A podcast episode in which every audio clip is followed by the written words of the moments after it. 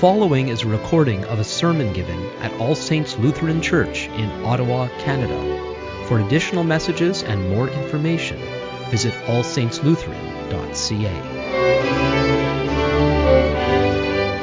Hello, everyone. This is Pastor Alan of All Saints Lutheran Church in Ottawa, Canada.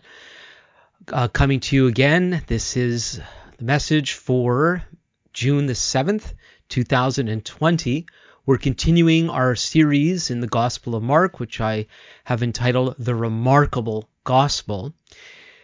The Gospels are not just various versions of the story of Jesus. They they are that, but they're so remarkably crafted in the various writers seeking to convey particular aspects of what Jesus said and did in order to impact their audiences. And we see this so very clearly in this gospel, which I've entitled the remarkable gospel because there's so much reaction and in from all sorts of people, from his followers to his detractors to his enemies. Even Jesus himself is seen reacting to various things going on.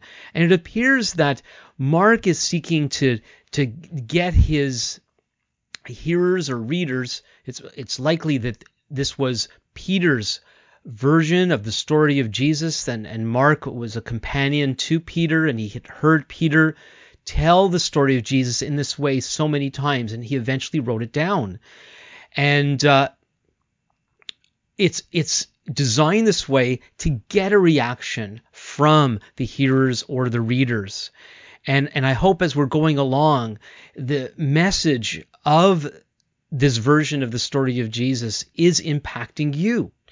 And if, if you've never read the Gospel of Mark all the way through in one sitting, I'd encourage you to do that.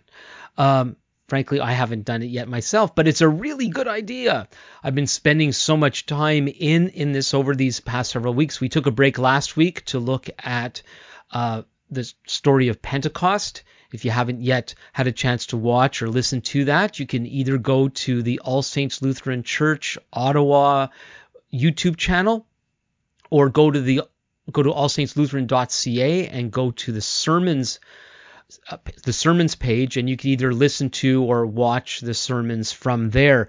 And so last week we took a break by looking at Pentecost Sunday and now we're back again in our series on Mark one of the things that's difficult to do is we are looking at sections of of the gospel each week is we lack the the whole overview of the story, which is something that could really only be accomplished by reading the whole thing over in one in one sitting. So, so what I like to do is I, I would like to read some of the context of the passage that we're going the passage that we're going to look at uh, this time. Uh, so we're we're going to be focusing only on a few verses. We're going to be looking at Mark chapter 8, verses 22 through 30, but we're going to read some verses before and some verses after to get the the context. The Gospel Mark is so intensely connected. Um, if this was a more modern type of writing, we would get um, those ex- uh, those connections explained to us a little more explicitly. But also, it's part of the way Mark crafts, or it was might have been Peter, the way Peter crafted the story. Somehow, you're supposed to catch these connections, even though they're not explicitly stated. And there's all sorts of various clues of things that we're supposed to be grasping as we go along when we looked at the parables back in Mark chapter 4 and there's that statement for for those who have ears to hear let them hear that the stories are presented in such a way that you're supposed to go what? What was that? What's what's he saying? What does it mean? What does it mean to me? And it's it's so easy to miss it which means we're supposed to pay that much more attention. And the need to really hear what's going on, to really see what's going on, is key to the passage we're going to focus on uh, today. So I'm going to read Mark 8, verses 14 through 38. Now they had forgotten to bring bread, and they had only one loaf with them in the boat. And he cautioned them, saying, Watch out, beware the leaven of the Pharisees and the leaven of Herod. And they began discussing with one another the fact that they had no bread. And Jesus, aware of this, said to them, Why are you discussing the fact that you have no bread? Do you not yet perceive or understand? Are your hearts hardened? Having eyes, do you not see? And having ears, do you not hear? And do you not remember when I broke the five loaves for the five thousand? How many basketful of baskets full of broken pieces did you take up? They said to him, Twelve. And the seven for the four thousand, how many baskets full of broken pieces did you take up? And they said to him, Seven. And he said to them, Do you not yet understand? And this starts the passage we'll be looking at today. And they came to Bethsaida, and some people brought to him a blind man and begged him to touch him. And he took the blind man by the hand and led him out of the village. And when he had spit on his eyes and laid his hands on him, he asked him, Do you see anything? And he looked up and said, I see people, but they look like trees walking. Then Jesus laid his hands on his eyes again, and he opened his eyes. His sight was restored, and he saw everything clearly. And he sent him to his home, saying, Do not even enter the village. And this next section we will look at, God willing, next time. But it's it's all connected, as I said. And Jesus went on with his disciples to the villages of Caesarea Philippi, and on the way he asked his, his, disciples, Who do people say that I am? And they told him, John the Baptist, and others say Elijah, and others one of the prophets. And he said, asked them, But who do you say that I am? Peter answered him, You are the Christ. And he strictly charged them to tell no one about him. And he began to teach them the Son of Man must suffer many things and be rejected by the elders and the chief priests and the scribes and be killed, and after three days rise again.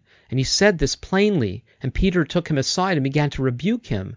But turning and seeing his disciples, he rebuked Peter and said, Get behind me, Satan, for you are not setting your mind on the things of God, but on the things of man. And calling the crowd to him with his disciples, he said to them, If any one would come after me, let him deny himself and take up his cross and follow me. For wh- whoever would save his life will lose it, but whoever loses his life for my sake and the gospel's will save it. For what does it profit a man to gain the whole world and forfeit his soul? For what can a man give in return for his soul? For whoever is ashamed of me and my words in this adulterous and sinful generation, of him will the Son of Man also be ashamed when he comes in the glory of his Father with the holy angels. Let's pray. Our Father, we thank you for your word. We thank you uh, that you are, you are calling us to be drawn in to the things that you're saying. You're calling us to pay attention, to hear what you're saying to us in this ancient text and in how this ancient text seeks to speak to us today. Help us, Lord. Open our eyes, open our ears, open our hearts to see and to hear and to receive what you want to say to us at this time in these days. In Jesus' name, Amen. So we read that they then came to this town of Bethsaida and Bethsaida was another predominantly Jewish town that was located along the shores of the Sea of Galilee. Uh, in this first half of the Gospel of Mark, uh, most of Jesus' ministry is done around the Sea of Galilee, in the north of the land of Israel. Uh, at times they go outside of Jewish territory, uh, and then they they're always coming back. His headquarters at this time uh, is the town of Capernaum, and Bethsaida is nearby. And we read, continuing verse 22, and some people brought to him a blind man and begged him to touch him. And this is a pretty typical uh, incident. Sometimes we see people in need of healing or or deliverance coming to him. Other times there's friends or maybe it's relatives bringing a, a sick or oppressed person to the Lord. In this case, it's some people brought this blind man to him and, and begged him to to touch this blind man. In the Gospels, Matthew, Mark, Luke, and John, we see about four or five reports of Jesus healing the blind. Sometimes it's someone who is born blind. Other times we're not told. And we don't know if this man was blind from birth. There is a possibility that he was, given how this plays out. It's pretty remarkable, uh, especially you know, being healed of blindness if blind from birth, and we'll get into that a little more as we go along. Uh, of these four or five reports of, of bl- blindness being healed, it's possible that one or two of them are versions of the same story. It's, it's, it's all to say we don't have a lot of reports of the healing of blindness. In fact, we don't have a lot of reports of a lot of things. We have particular examples of particular healings of particular ailments, and other times there's general comments about he healed everyone who came to him, uh, sort of thing. And a couple of times in Matthew and Luke, uh, the blind are included in those general descriptions of many healings. There are no such general statements of the healing of the blind in Mark. There's only two reports of a blind person being healed, and this is the first one. But it's also a very unusual healing, never mind that his blindness, but it's a very unusual healing because the full healing of the man happens in a, in a two stage way. And we're looking at, at that. I, I think we're meant to because it's so unique. There's elements of this that are supposed to, like so much in the Gospel of Mark, they're supposed to get our attention. We're supposed to pay attention to what's going on and get the message that God is seeking to say to us through this. So, verse 23 and he took the blind man by the hand and led him out of the village why Jesus tends to keep so much of his ministry secret is never clearly stated in the Gospels. As I've been looking at this over weeks and weeks, uh, I've I'm coming to some possible conclusions. We need to be careful with, with drawing conclusions from things that are not explicitly stated. Um, but um, I might mention some of this in, a little bit at very least, it looks like he's trying to keep things under control. He's, he's trying to keep things from getting out of hand. And again, for reasons that are never explicitly stated. And so continuing in this in verse 23, it says, And when he spit on his eyes and laid hands on him, he asked him, Do you see anything? So this is the second time in Mark where he uses spit. It doesn't actually sound very nice. Uh, you might like the word spittle instead, or uh, uh, applied his saliva, he projected his saliva through a. And let's let's not go there. Anyway, it's it's pretty graphic. Um, I don't know how they would have taken it in in, in their day. The, the last time he used he used saliva, uh, it was with the man with the speech impediment, and he took some of his saliva and applied it to the man's tongue. This sounds like he actually fired spit in the man's eyes. Imagine must have surprised the man um, and everybody else and surprising us today. But so this is what he does, and he lays his hands on him. So he doesn't only spit on his eyes, he lays hands on him. He might have said something, he might have prayed. We this is all we know. This is all that's reported to us. And so we don't know what Jesus said until he asks the man this question do you see anything? And uh, it's an obvious kind of question. It's a little, and yet it's a prodding kind of question. Do you see anything? It's not like, can you see? Now, of course, if the man could see, we would probably know that. But he's he's he's he's prodding the man to give him details if he is seeing anything and what is he seeing. Um, before we look at what the man says, it's possible we're supposed to um, be hearing an echo of the previous incident, which is one of the reasons why I read the context both before and, and after this incident. In chapter 8, verses 17 and 18, we read it, and I'll read it again. Jesus, aware of this, said to them, why are you discussing the fact that you have no bread? Do you not yet perceive or understand? Are your hearts hardened? Having eyes, do you not see? And having ears, do you not hear? And do you not remember? Having eyes, do you not see? Now, I want you could take this almost as like an insult, but there's something here. He, he's implying that you can have the apparatus of seeing, but not really get what it is that you're seeing uh, it's similar to when you go into a foreign country and there are signs around. And we're used to the signage that we see out in the streets. We know exactly what they mean. We know what our stop signs mean. We know what our no parking signs mean. But you go to another country, they use different kinds of symbols. Of course, they use other languages. We may not understand them at all. But the symbols that they use, we might even get the opposite impression because the symbols that we use to communicate something in our culture could be completely different from the symbols that they use in another culture. And so you can see the sign, but not not get um, not get what the sign is designed to communicate. So we could see and not see. And of course, he's setting up something here because this man is able to see, but he can't really see. Verse 24. And he looked up and said, The man looks up and says, I see people, but they look like trees walking. What? What's that? So he has vision, but it was skewed, it was fuzzy. He's able to describe, he uses things that we all understand people and trees. And yet, even in the in the Greek here, the language is it's it's very difficult to translate. Um, but like, what what did he see? Uh, did he see something like the Ents in in Tolkien's Lord of the Rings books and movies? Uh, the the Ents were these enormous uh, talking tree creatures. Is that what he saw? Well, probably not, because of this phrase. I, it, he didn't say, I see walking trees.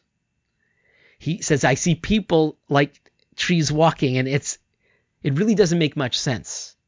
So, so what was it, it, it, was seems to be it was his way to say that he was seeing undefined objects like somehow he knew these were people but they didn't really look like people and they looked really really strange. Now, if he was born blind, we're not told that he was born blind, but if he was born blind and he was given visual capacity all of a sudden, it would be very much like being in a foreign land with all this these kinds of f- symbols different from what I'm, I'm, trying like it's very difficult if we didn't ex- never experience what this man experienced how do we try to imagine what it was um, that's why I'm using this kind of idea of being in a foreign place and you're seeing things, but they don't mean anything. They're just objects. They're just colors and, and things. They, they don't it's like trying to read a foreign language. Language. Uh, I, I know a little bit of Hebrew. I know a lot of people that have studied Hebrew. I, I grew up with exposure to Hebrew uh, from when I was a kid. And so the strange symbols of the letters of Hebrew, so very different from English. Um, they're not English letters at all. Like when you do Greek, a lot of the letters look like English letters, and there are some letters that are not like English letters at all. But Hebrew, it's read from right uh, to left instead of left to right, and they're so completely different. And so you look at it and it makes absolutely, you can see the letters. So I'm used to them. I can read a little bit. I'm not fluent in it, but for someone with no background in it at all, it's it all they are are markings. They're just markings. That's it. They don't even look like letters. And so this man was experiencing something like that. He was all of a sudden, maybe for the first time in his life, he is seeing things and he they meant nothing. His brain couldn't interpret what it was that he was seeing. And if that's what was going on, it's a it's a condition called visual uh, agnosia. Visual agnosia. It's the inability to properly interpret visual input. That seems to have been what was going on.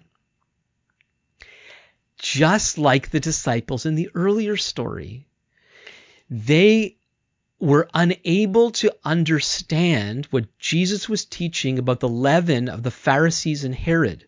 The reason why they weren't able to understand his teaching and thought that he obviously you're reading it, he was talking about a metaphor, leaven as a metaphor, not literal bread. But they thought he was talking about literal bread, literal bread. The reason why they they completely were confused, according to Jesus, is that they didn't understand the miracle of the the miracles of the feeding of the crowds, the 5000 and the 4000. And because they were not able to grasp what was going on, they couldn't understand his teaching.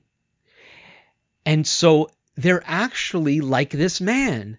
They can hear, they can see, but they're not actually hearing, uh, they're not understanding what they're hearing.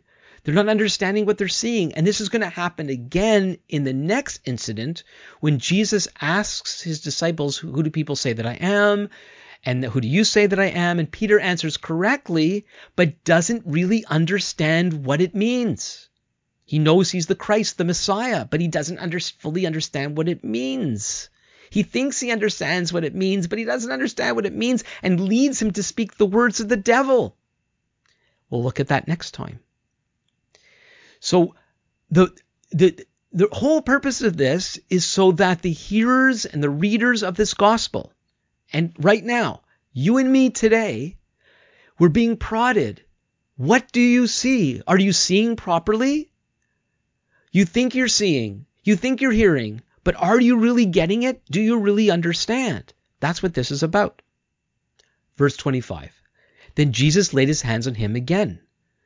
So this is the only time in any of the gospels, maybe it happened other times, but the only it's the only time recorded that Jesus ministers to a person, they experience significant healing. He went from no sight to sight, and now he lays hands on him again.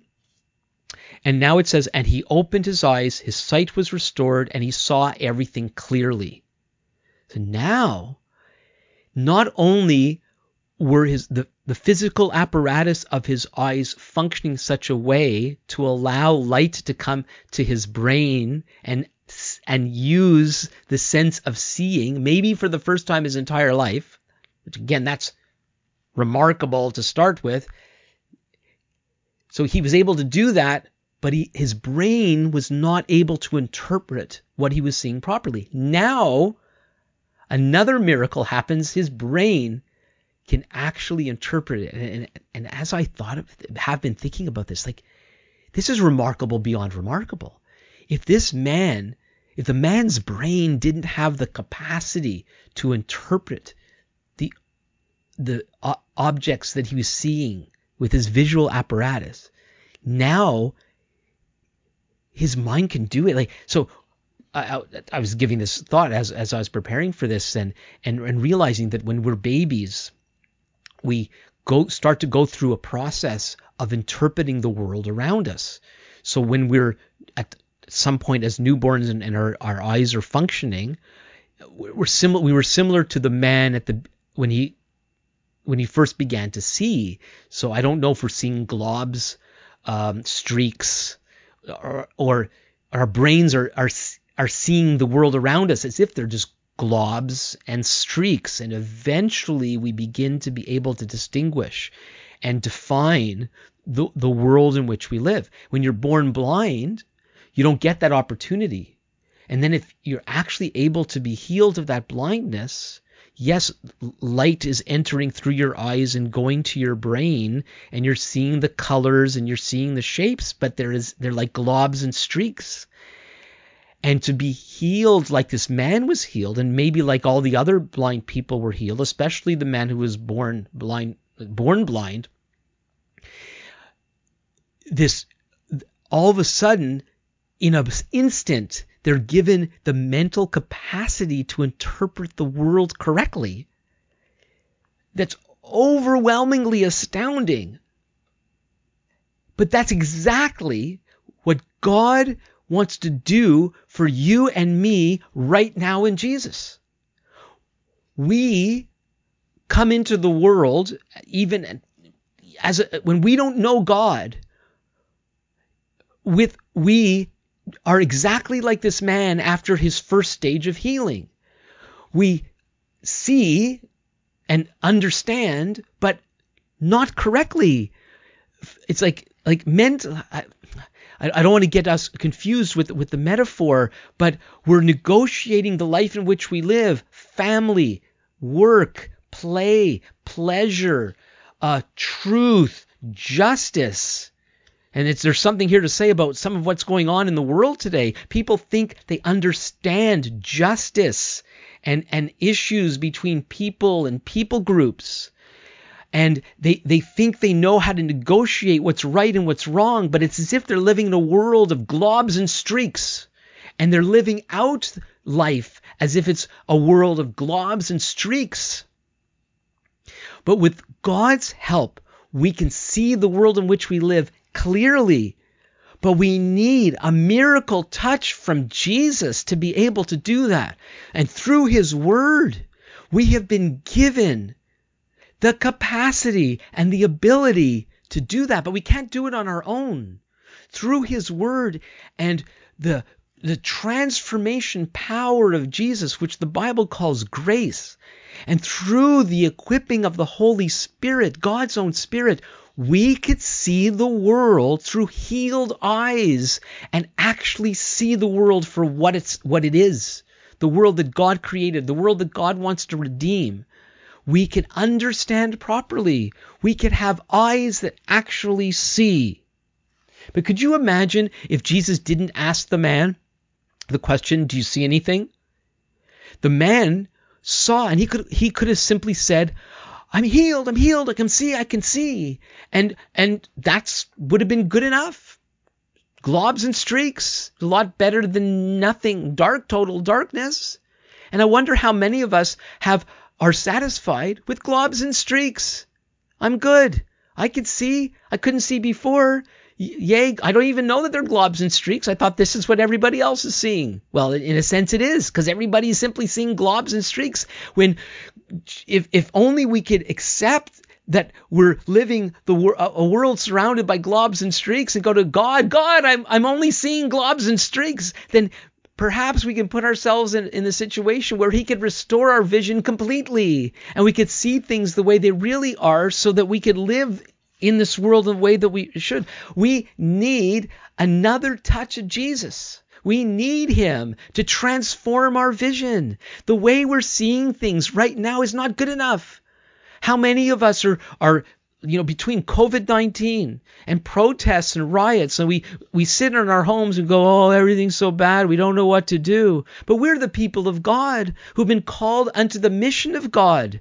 And this is going to come up big time next next message with when Peter gives his answer and he understands that Jesus is the Messiah, but he doesn't understand what it means that Jesus is the Messiah to the point that he gives evil advice to Jesus.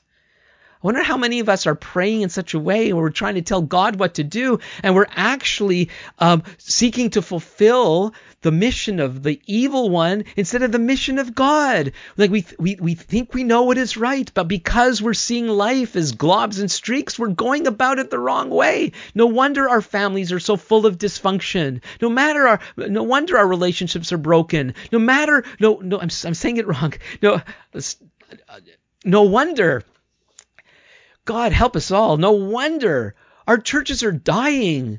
So many churches are dying. They're dead and dying. So many churches are closed instead, instead of thriving, instead of making an impact in our societies. We, you know, we wring our hands. We don't know what to do. We don't know what to do when we have access to the resources of heaven.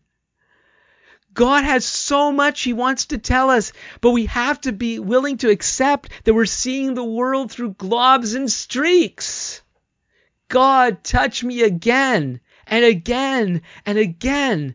You know, the way you worked my life 20 years ago is not cutting it for today the state of the of my life. I don't know what happened. There was a time when I was so passionate for you, but now I seem to be so cold. I guess it's just the way things have to be. Globs and streaks. Really?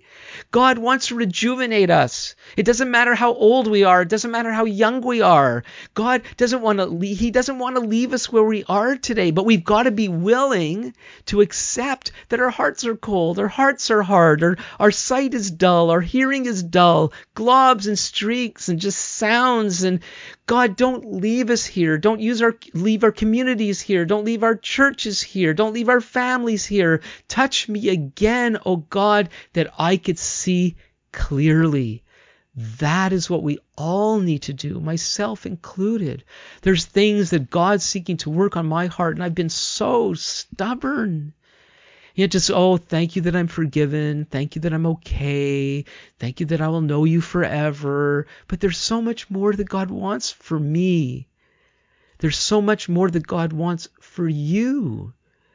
We have to be willing to let Him touch us again and open our eyes fully to see what's really going on. Open our ears in such a way to hear what He really wants to say to us and then use us in the ways that He wants to in these days. Let's pray. God, help us.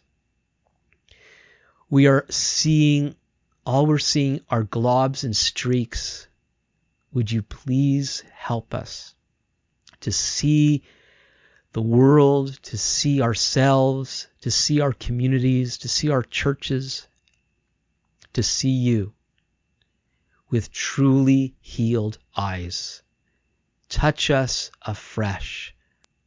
Please, Lord, make us dissatisfied with the way we are, that we would be hungry for the way you want us to be, that you would do what you want to do in our lives in these days. We thank you.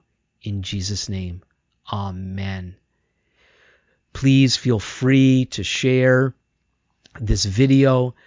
Send me any questions or comments to pastor at allsaintslutheran.ca. Keep well, keep safe, but be open to the Lord. God bless you. Thank you for listening. For additional messages and more information, please visit us on the web at allsaintslutheran.ca.